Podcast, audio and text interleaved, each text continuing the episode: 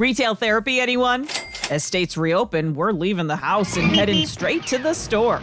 I'm Jennifer Brown. Here's what's trending. From April to May, retail had an 18% boost in sales. A lot of us are going online to buy our summer wardrobe too. Online, clothing companies saw a nearly 190% sales increase. Life as we know it is not easy right now. A lot of us are not happy. A new poll finds Americans are the most unhappy they've been in nearly 50 years, with 50% saying they sometimes or often feel isolated. Just under 15% call themselves very unhappy. The poll found most of our stress and loneliness can be blamed on the pandemic. And need something happy to think about? How about flowers as baby names? A new list is out for boys and girls. How about naming her Jasmine or Holly or Azalea? And for him, how about Indigo or Bud? Yeah, bud.